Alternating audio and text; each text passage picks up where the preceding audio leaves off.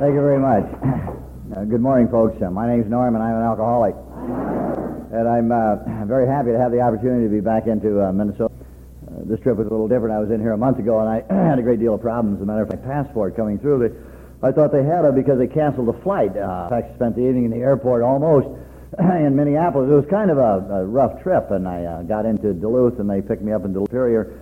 And the following day, why, three girls, uh, and I use the word loosely, uh, you know, uh, invited me for lunch. Uh, and, you know, when you're invited for lunch, why, you always figure they're going to pick up the tab. We got to lunch, and the bill uh, came, I don't know, it was thirty-seven dollars and eighty cents, and everybody started fumbling in their purse, and uh, I couldn't believe what I was listening to. One had a check but no identification, and the other had an identification but no check, and... Uh, The end result was that uh, I said, well, let me. I was uh, I was really overjoyed. and uh, and the flight back in, and I got to the airport, and my car had a flat tire. So it was uh, rather an experience. This one here has been somewhat different up to this point, but in all seriousness, though, I, I really enjoy coming into uh, people. I certainly want to thank the uh, chairman. I want to thank Dick for the hospitality. I want to welcome any and all new people that are here this morning for your first thirty days at Alcoholics Anonymous. So, if there aren't any new people here this morning or brand new, you know, that would really be a surprise. You know, ten o'clock Sunday morning, why,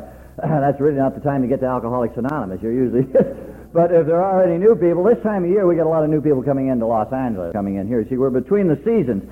In Los Angeles, why, in February is the last of the Christmas holdouts, and we kind of, you know, they get in, and then that's it for a while, uh, until we move into May, which is the light wine and beer season, and uh, uh, between the seasons, we get some dropouts. As a matter of fact, we get quite a few dropouts in Los Angeles about this time, and uh, a lot of new people coming into the program, so I, I take it for granted that there's a lot of new people, and uh, if you are, by golly, uh, you probably resent the, fa- the hell over the fact that you're, uh, by golly, Uh, that isn't anything unique, because I, I can't visualize anybody coming to A A looking forward to it. Uh, you know, it's it's not something that we spend a lifetime wanting to do. There, you know, frankly, there's not a hell of a lot of class to being an alcoholic, and uh, no status connected to it. We never issued out pins of identification that said you were a thirty-second degree alcoholic, and you had the opportunity to run around the town and show everybody the pin, and then, Jesus, the town was overjoyed. You know, man, uh, glad you made it, Norm. You worked like hell. Uh, We resist this program right down to the bitter end because, hell, we're not alcoholics. Uh, the day before I came to the program or the week before I came to the program, I was a, a heavy drinker uh, and a victim of unusual circumstances and rotten drivers, but I'm sure as hell not an alcoholic. I ain't going to A A. Uh, and we do everything possible program. It's the most unpopular fellowship in the world. Uh, we change environments and jobs and wives and go to jail, and some alcoholics would rather die. You know, man, I'd rather die than go to A A. Man, I'll show you ain't going to them rotten meetings, and he never does. um, we joke a little bit about it, uh, but, you know, when you get right down to it, it's pretty damn serious business because, you know, that's really the ultimate end. They tell us about it.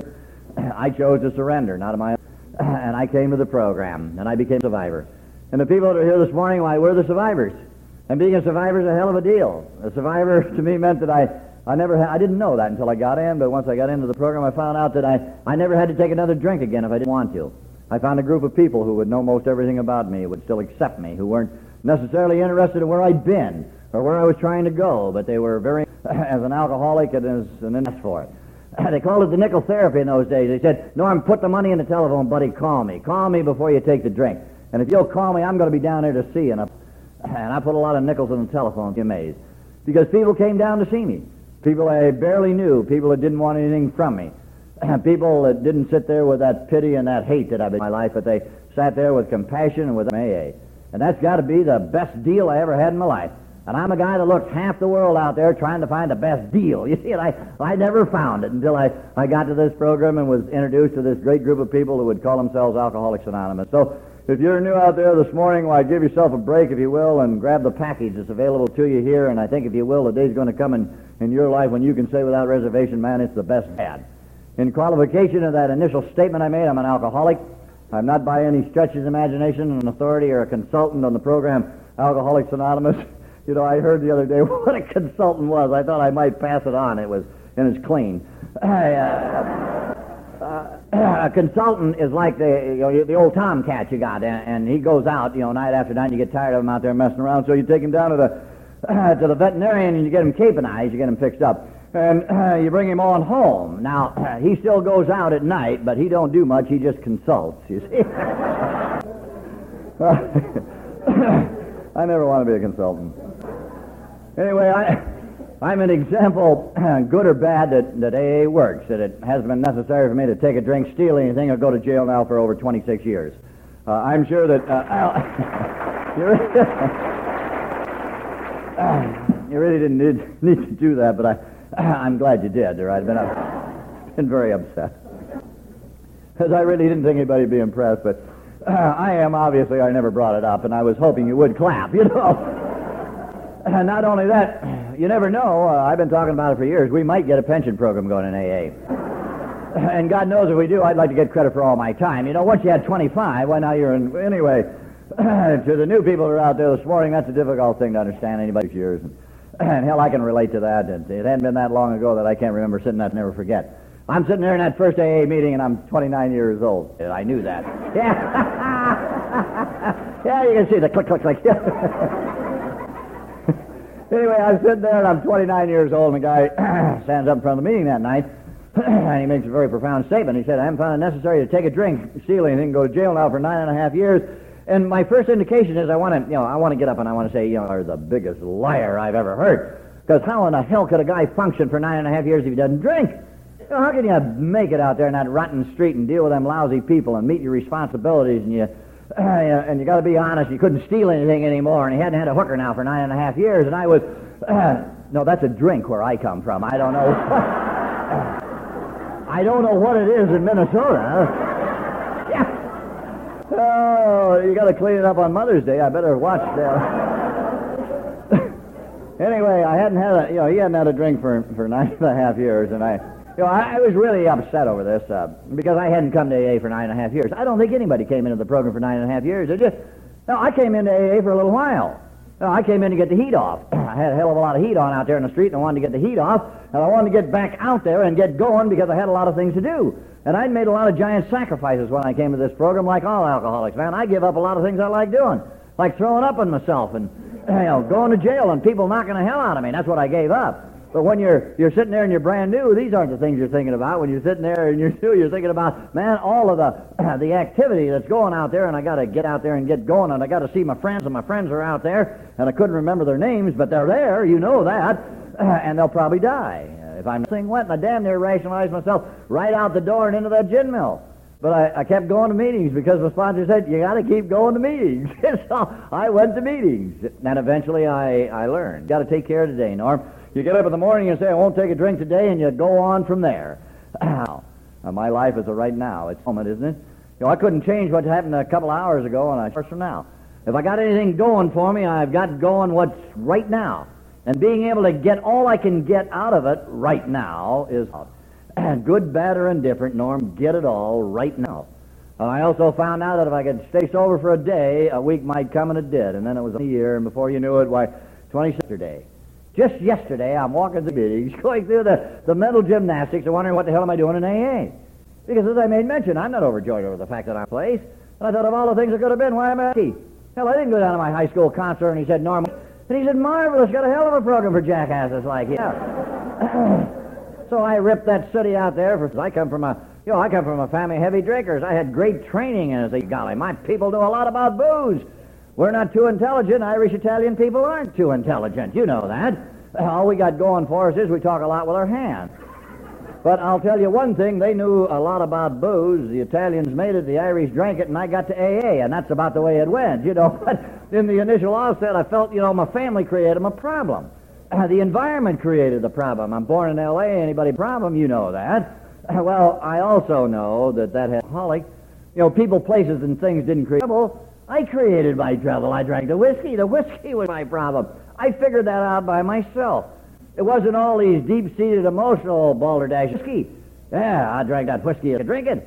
And somewhere in that lottery of my of the compulsive area, one's too many and a thousand aren't enough. Looking for the answer to living and can't find it. My entire life revolves around people that sell it and people that drink it. And after half a dozen drinks, I have my destiny. I am alcoholic because I drank too much. What a giant decision that was. Figured that out by myself. Sure. And I'm the guy that did the drinking, so I'm the problem. Yeah, no matter where I go, I'm the first guy to get there. Yeah, yeah, I don't, I don't have any trouble getting it messed up out there in the street. I take care of that very well. I'm able to, from time to time, overreact to any situation. I'm able to stand there, flatly refuse to buy living on living's terms. I want it my way, and I'm going to get it. Yeah, sure, becoming affluent uh, and wealthy is very good, but getting even, man, yeah. Uh, and that still comes back from time to deal since I came into the program, but it's still there. I'm a rotten attitude. You don't need any more than that when you stop and think about it. I had each and every one of those uh, qualifications before I ever took a drink. I traveled half the world and half my life. I made it myself. I spent money I didn't have and like. Sat around them gin mills night after in my pocket. Drove them Cadillacs up and down the bar night after night after night, yeah. And when them high rollers said, what do you do? I said, man, I do it all. Jesus, I thought you knew that. I, I'm the general manager of the universe, boy. That's what I am. Sitting there in a set of diggers, hard hat and concrete all over me. You know, he knew I was important, didn't he? Yeah. It was important to me to him. I, I felt it was very important. I, I might drive my car around the city in air conditioner. You see, all, all of these things seem to be very significant in my life. I heard a story in Texas many years ago. You may have heard it, but I'm going to tell it. It also is clean uh, because it, it sums up my entire life. Horseshoe. Uh, he pounds out that horseshoe, you know, and there's an old cowboy standing there watching the field. And he throws it down on the ground. And the old cowboy reaches down and he picks up the horseshoe. And quick, he throws it back down. And the old blacksmith turned to him and he said, hot, isn't it? And the old cowboy said, no, it don't take me long to look at a horseshoe. uh, kind of gets to you, doesn't it, huh? Because it's the story of my life, you know. I justified the stupidity. So I'm laying on the street dead drunk and the guy says, no, I'm here. The problem was being other people, I A A. Other than the fact that I was able to find myself. I didn't have to be anybody anymore, anywhere, any place. All it was me. Because the people in the program, that's all they requested. When I walked through the doors in A A, my friends, they all said, man, don't impress us here, buddy. We've been impressed by experts in A A. Because everybody in A A is an expert. And the beauty of that statement is you don't need to believe me. All you got to do is talk to the guy sitting next to you about anything. Yeah. If he doesn't know what you're talking about, he'll probably say, that's true, you know. And I, so you find immediately you're surrounded by a great group of experts. I, I made a mistake when I walked through the doors. I thought I'd impressed that in a year. You know. So you find out immediately that morning why.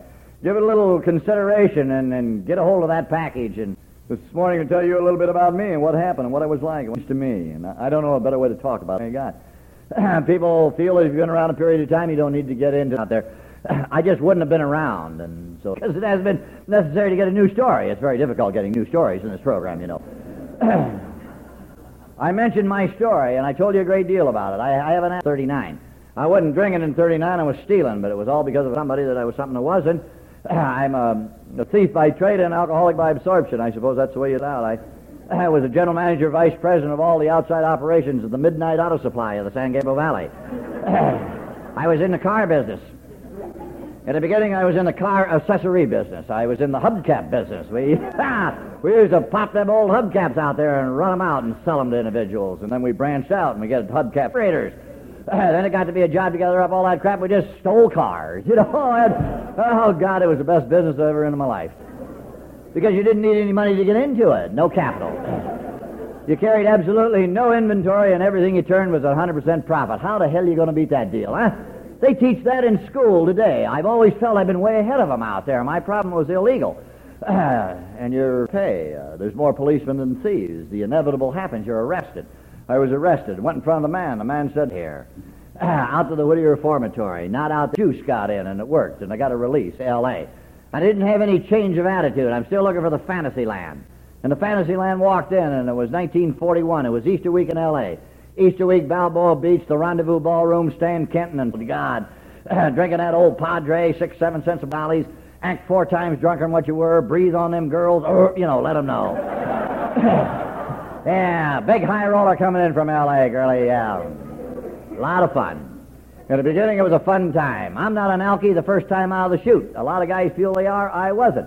I worked at it. I moved from Padre beer, Rainier ale, the old Green Death, and from the Green Death, I got it. I'm a lucky alky because I didn't more than whiskey. Whiskey did every loving thing I thought anything ought to do. Man, it got in town. And I want to be downtown. And I don't want to be downtown in a little while. I want to be there right now. And that thing, you know, one thing about whiskey, it gets your attention, I'll tell you. In the summertime, boy, you pull one out from under the seat. It's about one hundred and five, and you take a long jolt out of that baby. Boy, it'll get your attention, I'll tell you. It gets you downtown, downtown in the summertime, yeah. And I broke in on that ten high. Let me tell you, that's a dedication in it. Oh, God, I, I don't know whether they sell ten high in Minnesota. They should ban it, but they're still selling it in L A That was the rottenest, roughest crap of my life. I don't think they made anything worse than ten high. sixty, seventy cents a pint, man, and that every drop burned. God, it, it burned going and it burned coming, you know. When you're a young man training, your stomach is a little tender, and uh, you know how you, you take a long drag, and, baby, that all the way down, it's burning and it's burning coming up. It's running out my nose and making my eyes water, but I hung in. I think that's important, yeah. If you're going to be an alcoholic, you don't give up because you throw up a little bit. Boy, stay in there, huh? And the day comes when you don't heave anymore, and you feel like you've really arrived. And there's a lot to be said about cheap whiskey. When you throw it up, you don't lose much, right? Yeah, I bought a friend of mine some of that in business. We, I was talking about it a while back. You know, in our business, we buy booze. I bought a friend of mine some wild turkey. At thirteen dollars a fifth. Boy, and all I could think about was, what if he throws it up, for God's sake, you know? thirteen dollars all over the ground. That'll make you sick just watching it roll out, won't it? Well, that was the beginning of my problems. By nineteen forty-two, in January, I was in the Navy, and I was in choice. The violation of probation, and they wanted me. I joined the Navy. I went in as a seaman in forty-two in January, and then four years later, I was discharged out, and I was a seaman. And that was very difficult to do, but I managed it, you see, because I took me and my attitude right with me. I got in there, and I've always reacted to authority or overreacted and, and reacted. In the first year, year and a half that I was in Marshall, the general court-martial was the highest the Navy had to offer at that time. They didn't go any higher than that. I was awarded eleven and a half months in a Navy prison off of the general court-martial deal. I was able to, uh, to though, come out of prison. I was and I was reinstated. I service. I, I had uh, you know one jam after another uh, when I was here. I, uh, you got to be, you know, ninety-nine percent of the alcoholics are hard workers, and they they have to, you know, uh, they, they got to work twenty-five percent harder out there, right? Because you're always coming from behind. You always got the heat on. The best day an alkie has is Tuesday because he missed Monday. You know, he's, he's got to go like hell out there, right? And so when he's on a job, man, he goes. And he, he did, I like the, I like ships. I like the sea. Consequently, I, I did a good job, and I was able to keep the... I came out on Christmas Eve in, nineteen and in nineteen forty-six, through the grace of God that moves himself, I heard about Pasadena. Pasadena was a bad town, bad drinking town, bad for me, bad judge, bad policeman, bad either, right? I, uh, one problem after another. Well, in nineteen forty-six, I just had a... I had a year suspended on a three-year probation. I made a statement to myself, I'm not drinking in Pasadena, or at least I'm not going to get drunk in Pasadena. I'm not going to do that. No. And I didn't do that for a couple of months, maybe three. And one night, I'm I'm out of town, and I'm drinking with a couple of residents. Uh, and while drinking, I committed the cardinal sin. I, I began to think. And, and that's a bad deal for an alcoholic. You should either think or drink, but you should never do them both at the same time. Because I got to thinking about that rotten town of Pasadena and that policeman. And, and if I want to go back to Pasadena, I'm going, veteran, I'm going back. And I went back. Yeah, obviously, after that kind of Pasadena, I couldn't have been there a couple of hours. Uh, I uh, was very drunk, went out and got a mile. Before I knew it, the car's making a left, frightened. I spent all my life being frightened. I was frightened. And when I woke up in the morning, I was frightened more in a high-power tank. And, uh, in spite of ways. To go back to a town to say I'll never go back to again, to, to hit a car, the odds a thousand turned me, to go in front of the same judge who had it. But I didn't do anything about it then because I was not that alcoholic then. I was that heavy drinker. It was the people, the rotten people of them. And so he left and I left, and I walked down that road for another eight and a half years. I'd love to tell you that he and I got together and we had a happy sobriety. We walked that road of happy sobriety. But eventually, you know, I came to the program eight and a half years, Sullivan, and I can't find him. Eventually our paths crossed, my He'd had over three years on the program, but he chose to go, chose to go back out and to, to drink again because he didn't believe it. Uh, and he continued to drink and flop in and out of the program, and his ego wouldn't let him stay because he had. And so he'd go back out again. And, and I thought again, you know, how, how very sad it is. And why is it? Why did twenty-five percent of the people got to go? Man, that once an alcoholic, you die an alcoholic, you never recross that, or that compulsive drinker. Only know that things of this nature come to pass. They happen. It comes from a power much greater than I, of this I am sure. Each and every time that it happens, though, that. When I came into the program, they said fifty percent of you guys are going to cut it the first trip. twenty-five percent of you are going to mess with the program, and eventually you're going to get it alcohol. I'm sure those statistics aren't right today. I'm sure. Shoot. I'm sure that the two of the... Well, I walked that road and I drank a lot of whiskey in those next... next in order to make this qualification, about that time, I after I got out of jail, I went to work for one of the largest construction firms in the world in the pipeline in tough states.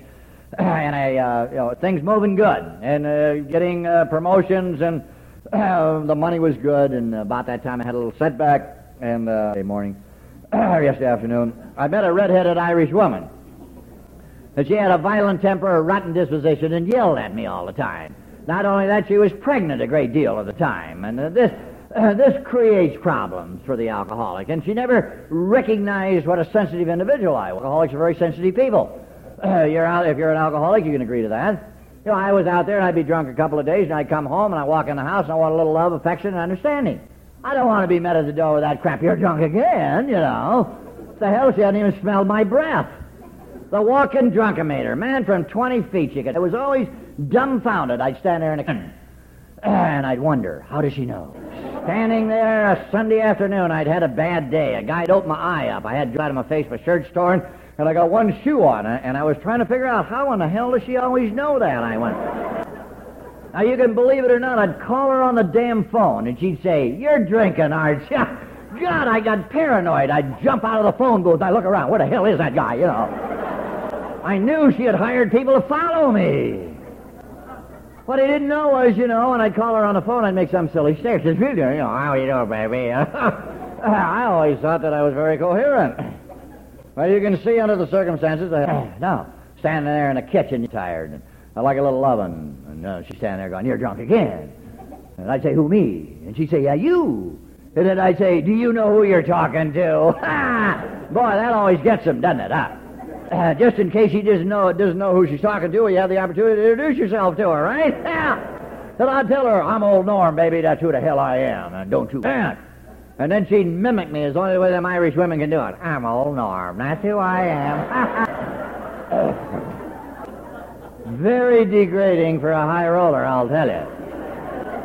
Standing there with your new business partner, you know, your new friend. You met him in the bar last night, you've invited him home. And the reason he's coming home with you is, hell, he don't want to go home alone either. I've been on both sides of that fence, sure. There's that security of numbers, and you're standing there going, you know, "You've embarrassed me." And, and he's giving you, you know, "Tell her, Norm, buddy," you know. Oh, he's a big help, isn't he? Yeah.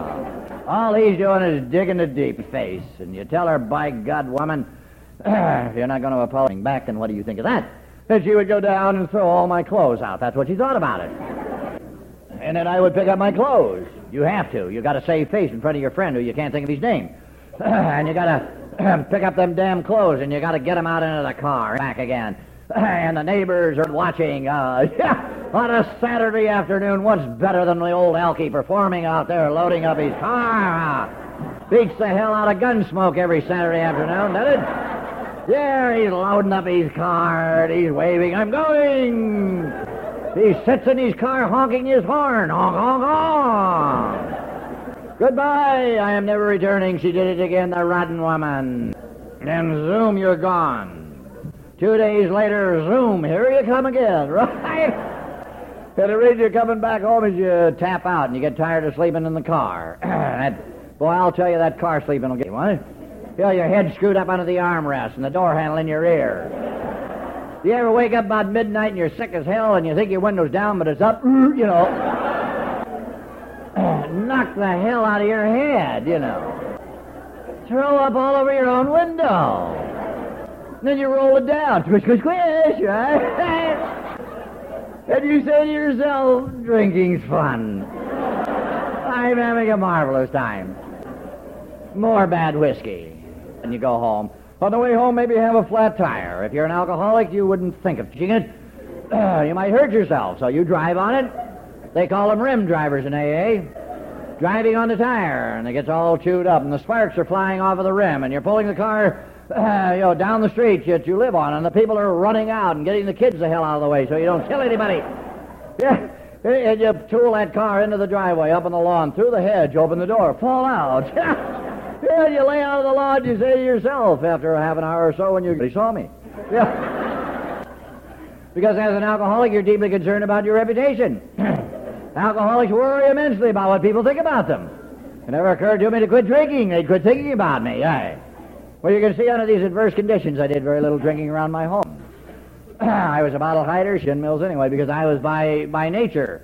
I was born and raised a barger. Music just hammered at you out there, right? About midnight, you never had to drink with just old working people. You drank with all of the high rollers, the big money, building the castles, stations. Wonder what the poor people are doing tonight, because all the money was there, yeah. When you got tired of talking and lying to each other, you could sit there and look in that mirror. And they put those mirrors in those gym cells. You, you kind of get that Maybelline look about midnight, don't you? Just wide-eyed. You devil, you, yeah. It's amazing how good-looking you got in the last hour. Sitting there. You bring that drink up and you... You're a lover and a killer. one hundred fifty ringing wet in those days, and I couldn't lick my lips, let alone anybody else, huh? That whiskey brings it all out. And you're wondering why the dollies you got it going tonight, huh? You got a thirty dollars smiling Frankie Gordon down the front of you there. A little whiskey spilled in with it, and you mumble a lot and smell bad, but you're a lover and a killer. That's what you are. As you slowly slide off the bar stool onto the floor. And the bartender eighty-sixes you because you can't speak right. Or you go to the men's room. That's a bad deal. Bad. You haven't got any money. So you got to slide under the door, right? Call them door sliders in A A. Bet there's some here today. Uh, then you slide out again, never realizing once you got in, all you had to do was turn the handle and walk out, huh? What a revelation A A is, huh? All the good news comes in. No longer do I slide out. And I walked that road, and I went them gin mills all over the country, trying to get a handle on it, trying to drink like down. The respect of the people I worked for and did business with eventually was taking jams. Big jam, Moses Lake, Washington, then a big spring. But to put me in jail, I got picky spring with a case of whiskey in the back end and an open po- open bottle beside me and going down all of it. The following day, I paid the fine. They took me to Midland. And then they sent word to the corporation and said, don't let them come back. We don't need people. They said, Norm, you know, you're, you're a pretty good guy, but you just, you're drinking too much, and you you seem to be bent on destroying yourself and destroying your life and destroying your family, and and the company is always on the edge with you, and you become sedented. And the next time we smell booze on you, you're out. No more. Do me a favor, will you please get the hell out of my office? And and I remember the day because of the humiliation of it all. Uh, alcoholics can write volumes on humility because they've been humiliated so many times. I stand here in front of the man, you know, and I'm dying inside. And God, that's... What I want to do, I want to reach out and I want to grab him by the throat and I want to say, who the hell do you think you are? What do you think you're talking to, you junk? You know, I'm the guy that makes it run out there. I'm the backbone of that division. Who, who are you to tell me? But I'm scared to death. I have the money because I got to keep the heat off out there on the street. And I got to buy that whiskey.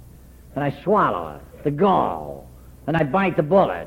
And I rationalize within myself, and I'm a giant rationalizer. And I say, okay, to myself, he'll get away with it this time, but by God, the next time he jumps my case, he's through. By God, the next time that it happens, I'm going to tell him I'm going to quit this rotten company business. And, and then he's going to have to come down to see me for a job, and he's going to walk in my office, and I'm going to say, I remember you. Get the hell out of here. And then I had another drink, and I dreamed another. I spent a lifetime of being frightened on all the associations. And then one day I drive home to the house that I live in, and I park the car, and I'm walking up, and I'm going through the, you know, in my mind, the Alky's a schemer. The old scheme, one more lie, one more promise, old Red's going to let me in. Oh, yeah. Standing there going through the third act, with the tears coming down, going, baby, give me a break, give me out, got a hell of a deal, Red. Going down to see the priest take a pledge. Another pledge, another priest, another parish. Go down and see that doctor you was telling about, Red, Jesus, kids. And she'd relent, and I'd get out again. Well, eventually the day comes when you grind it all out, missus. And you stand there and you hear the words that you can't really... Bum! The hell, you'll never live to be thirty-five years old. You're drinking yourself to death. The kids are neurotic because of you, and I'm a neurotic because of you. And when you're working in the state, all I do is worry, Norm. All I do is sit here looking through the front room window waiting to see your car come home. Night after night after night. And when your car doesn't come in, I just die. I die a little more. No more. I call an attorney. I've asked for separate maintenance. I put a resentence you. Uh, nah, you're, I'm divorcing you, Norm. You you get out of our life. We're better off without you. We don't need your money because you never have any. You're tapped out. They're foreclosing us out of this house, Norm. They're taking away your automobile and the... Oh, God, why me? Why, that old Charlie, he don't even work. I ain't that bad a guy. But you know and I know you're an alky. You drink enough booze out there long enough and hard enough to sit out, isn't it? Until the whiskey gets every loving thing you got that means anything. Alcohol is what they say. They grind very slow but very fine, and all you got to do is give it enough time and it all. Sure, there's cases. More so today than when I came in where... All together, huh? Still got the woman, huh? They're walking through the door and got the woman with him, and uh, he's sick and, and she's sick. And you look in her eyes and it's never worked. And I'm sure this isn't going to work either. And then you see the same couple a couple of months later. Uh, the guy, he's kind of sharped out a little bit and he's cleaned up a little bit. Uh, and in the woman's eyes is a store of light. And it's all made possible through a unique miracle that you and I choose to call Alcoholics Anonymous. Huh? And I'd love to tell each and every new guy in here that But that's the way it's going to be for you. But that isn't necessarily the way it's anonymous. There are people that put up with this crap for twenty years, always hoping this jackass is going to straighten out. Yeah, twenty years of watching you flop in and out of the house. twenty years of picking up the piece you can't make. twenty years of telling friends and relations, don't come over, Norm's got the flu. He flew under the bed, that's what he flew, yeah. Hell, I wouldn't go through it twenty days, let alone twenty years. But there are people that'll hang in and go through it. But that isn't a life. And whatever you are, you're going to be better at. You're a ditch digger, you're going to be a better ditch digger. We don't guarantee anybody's going to make a ton of scratch or drive a big iron or live in a big house on a hill or your woman's ever going to let you come in or your man, whatever the case may be, no. You have to offer. And we'll throw in a little more. We'll reunite you with the sweetest thing you can. And I think that's what it takes to get in the street. I don't think a guy walked through that door that still had any respect left. If I had to isolate one thing that drove me right down to the bottom of the of the heap, was that the one surrender point was the inside.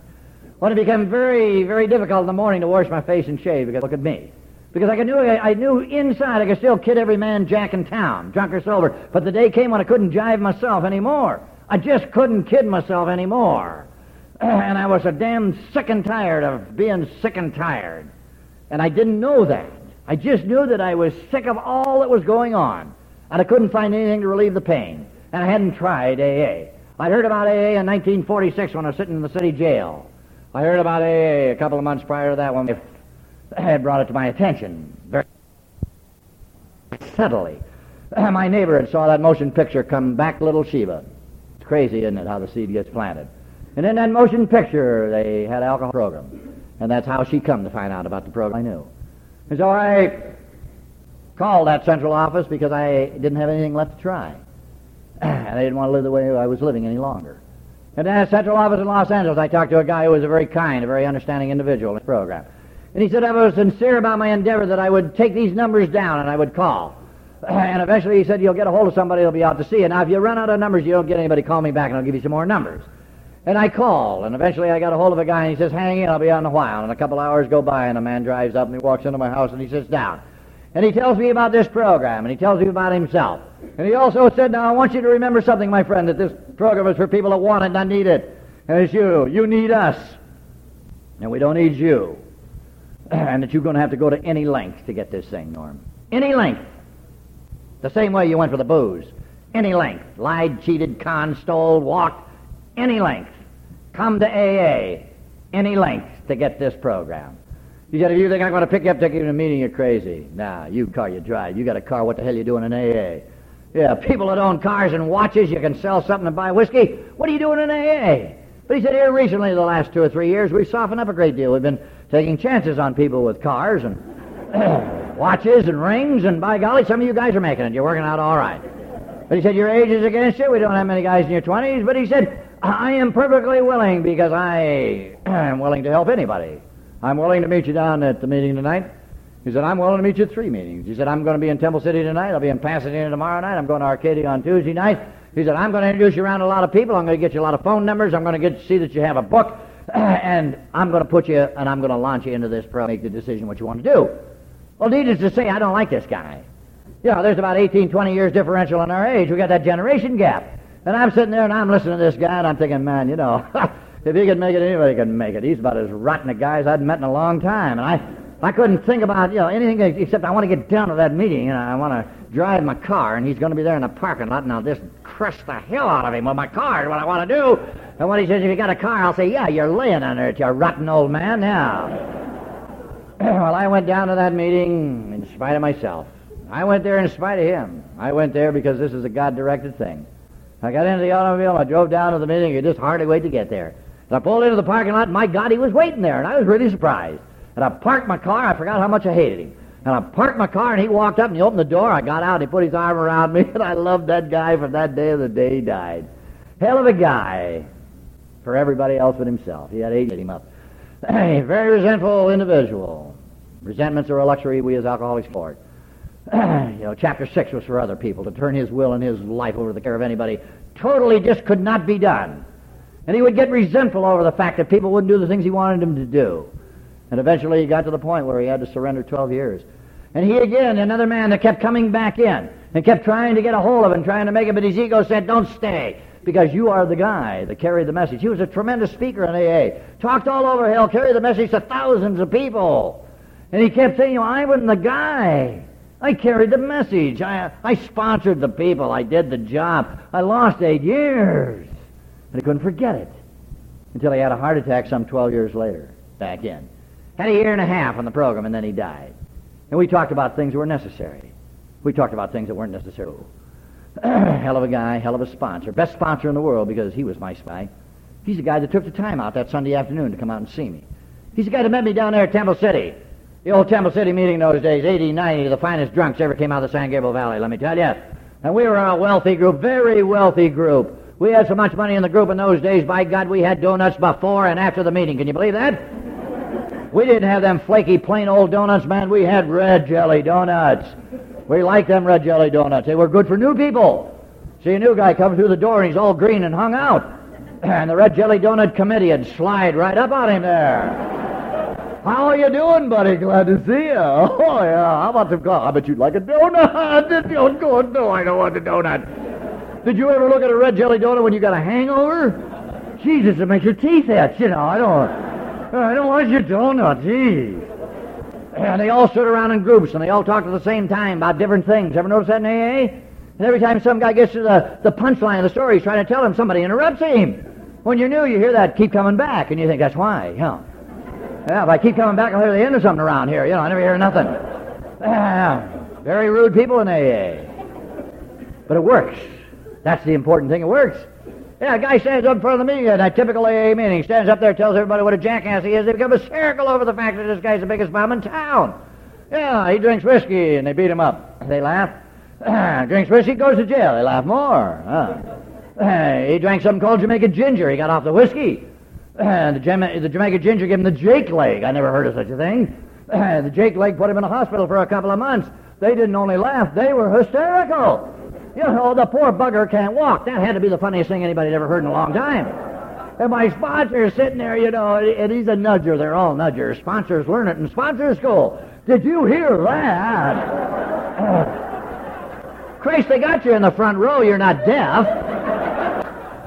And your wife, your wife learns it through osmosis. You know, she never has been to sponsor school, but she sits there, did you hear that, Harry? That's you right there. Terrible thing. You're humiliated and you get a sore side. And the guy's telling things that have been hiding all my life. And I'm thinking, what the hell is he telling all that? I wouldn't tell anybody things like that. No. But he talked, and he talked about coming to the program. Yes, and he talked about the sobriety. But he'd left me, you see, that man had left me, because I, I'd lost identification. In the beginning, I could identify with a guy. He's a street man out of L A I know them L A streets, but he come from the tough street. Way tougher than I'd ever seen, and he lost me, and he'd been seventy, eighty jails. I ain't that bad. And I get to thinking, you know, I'm young, and, and I haven't had that much trouble, and, and I really have no story. What kind of a qualification do I have in this program? For goodness sake, I've only been in twenty-five jails. I drank a little Vitalis and Aqualvelva once in my life. What's that? You know, that Aquavelva, that uh, small hole, you know, you know bad. But, you know, that really didn't have any any qualification, I, I didn't think. I, I felt, you know, I'm really a little bit young to be here. I, I think I might go out again. And But that man very, made a, a very profound statement that night, and I'll always be glad that he did. He extracted it out of the book, and he elaborated a little on it. He said, it, it don't make any difference what you drank or where you drank it or how much you consumed. He said, it's what it's doing to you. And he said, if it's tearing up any part of your life, you don't have to go any farther. And when he said that, I'm thinking, yeah, it's tearing the hell out of my life. It sure is. I'm, I'm so damn tired of hurting myself I could just spit. And as I looked at that guy that night, the one thing I knew past a shot of a doubt, I never had to hurt myself anymore if I didn't want to. Because he hadn't hurt now for nine and a half years. That guy hadn't hurt.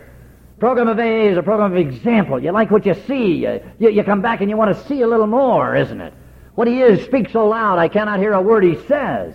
The example of the man, the street man, there he was. No street man, but a man.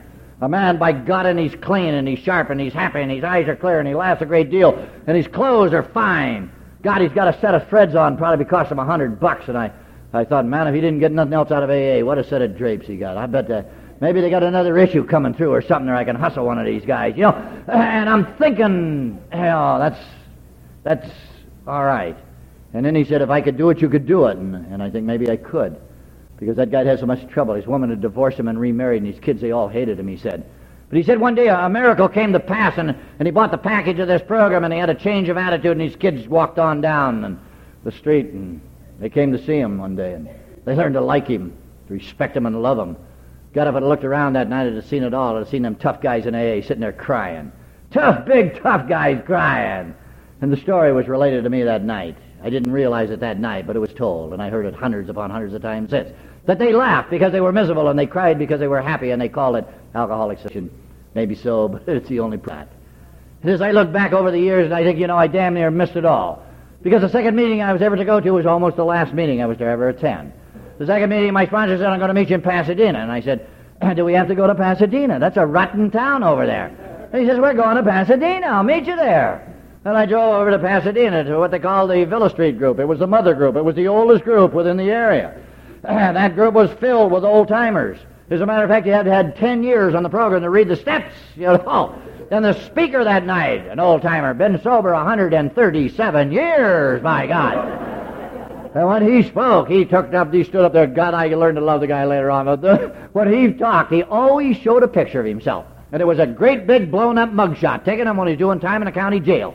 And the point that he tried to get across was, he says, look at me when I'm drinking, and look at me now. And I looked at that picture, and I looked at Artie, and I thought, Jesus, he looked better drunk, that guy did. Yeah.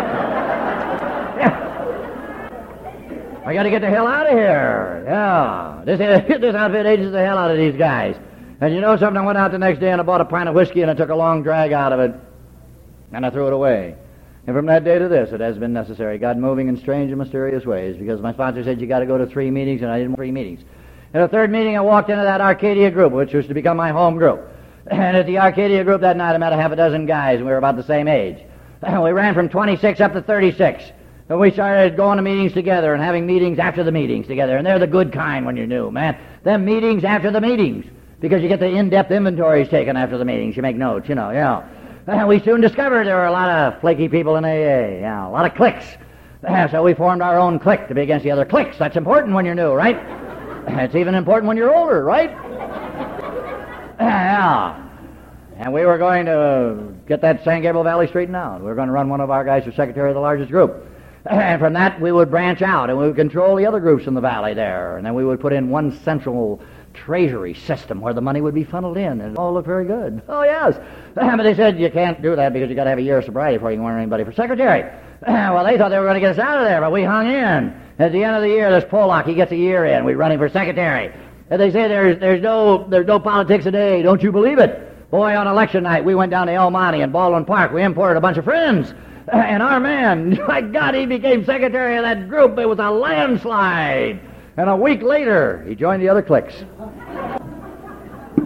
Yeah, put us on coffee detail, picking up trash trays. Uh, oh, yeah, he was rotten, that guy was. But I'll tell you the one thing it did for us all. It had us looking around. When you start looking around, what do you see? You see people in A A, don't you? And that's all you ever see is people. You see people from all walks of life. You see people that you wouldn't do any drinking with, and they wouldn't with you. I saw people I won't share all my sobriety with them, and they're not going to share all of theirs with me. But as the guy told me years ago, Norm, he says, there's not a guy in this program would dislike you so bad he'd like to, he'd like to see you take a drink. But no matter what you stand for in your personal life, your A A life, would you call him up, he'd be down there to see you. And he'd sit there with understanding, be compassionate, and he'd help. Because he wouldn't want to see you go through that, that grinder in that jungle one more trip. He would be there, and he would help my life.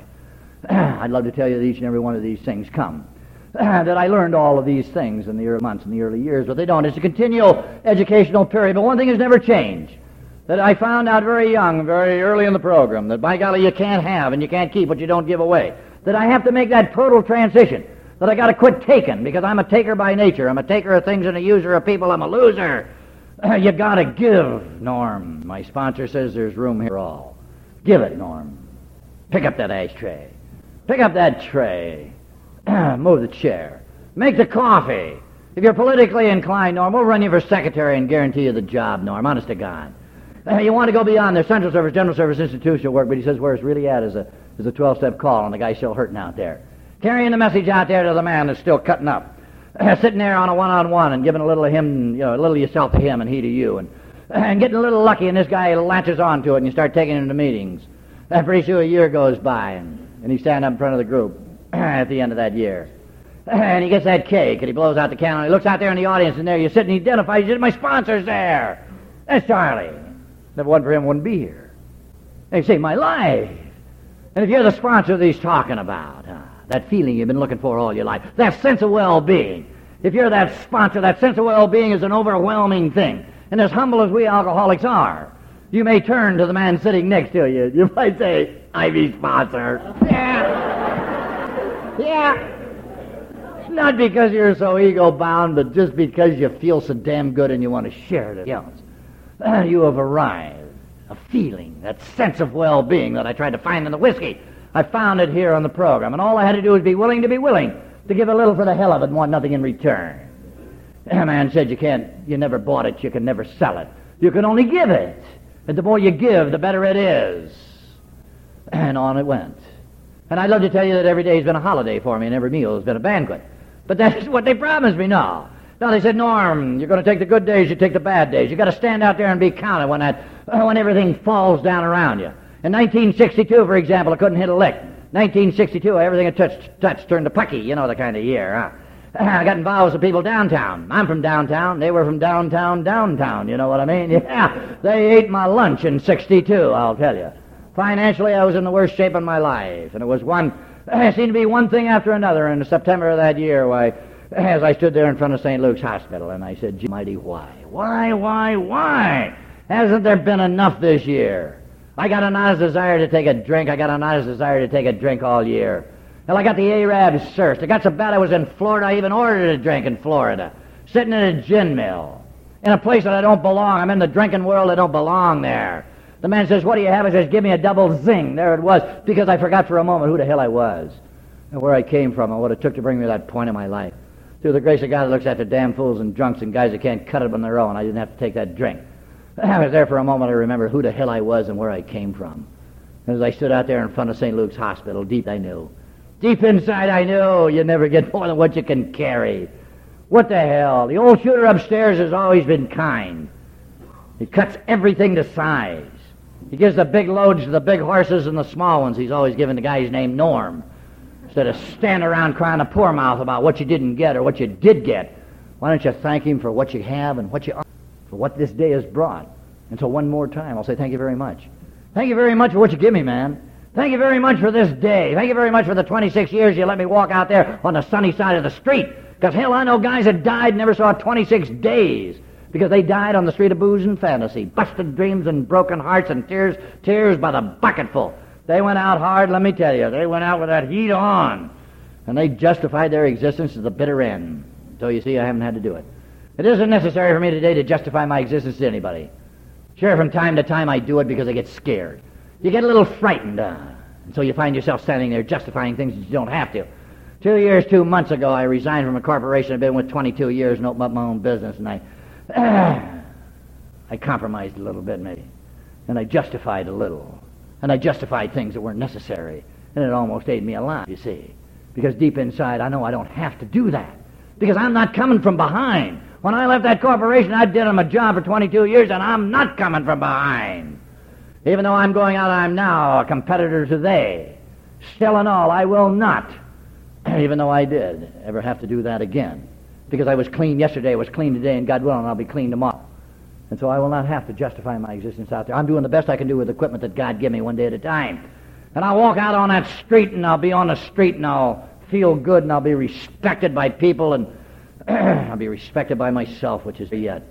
and I'll be able to do to go home at night uh, to a house, because I live in a house. And, and in the house that I live in is a woman. She's a red-headed Irish woman, and, and she's glad I'm coming in most of the time.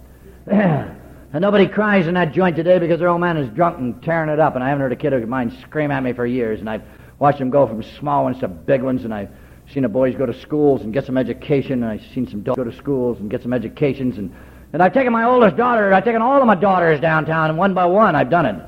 And I bought them their first pair of high-heeled shoes. I, I watched them chickens grow up, and they became women. The chickens of my life became the women of my life, and I, I cry now because they are women. And they're no longer the chickens that kiss me goodnight. They move out of my house, and, and they date jackasses. They all come around, you know, and eventually when they walk in with one of them, you know, we're going to get married. I want you to meet David. David Jesus. Oh, God. Baby, there's got to be something better than that out there to help you find it, huh? No, I love him. How could you love him, you know? But you go through it and you survive it all, and you don't have to take a drink. And if you're very lucky, you walk them down the aisle one by one, and you cry. And you cry every step of the way, and four or five hundred people are sitting in the church to watch you cry, and uh, eighty, ninety alkies, and they're crying because alkies cry better than anybody, don't they? Uh, you take a bunch of alkies to a supermarket opening, and they cry. Yeah. Very emotional people. And you get up to the altar, you know, you got this chicken there all dressed in white, and everybody's crying like hell for the joy. They're crying for the happiness of it all. And your A A buddies are crying because they're happy because you're happy. They got a feeling for you, a feeling that you've never felt. And you got a feeling for him, and you're so happy that he's sober and that he's able to. And I'd like to be able to tell you how these feelings words. I can only tell you that if you knew out there, buddy, every loving thing I am or ever will be is of A A. That it's been a long walk from the L A County Jail to the point that I stand today. And but for the grace of God, Alcoholics Anonymous, and friends like you, I could have missed it all. Thanks a million. God love you.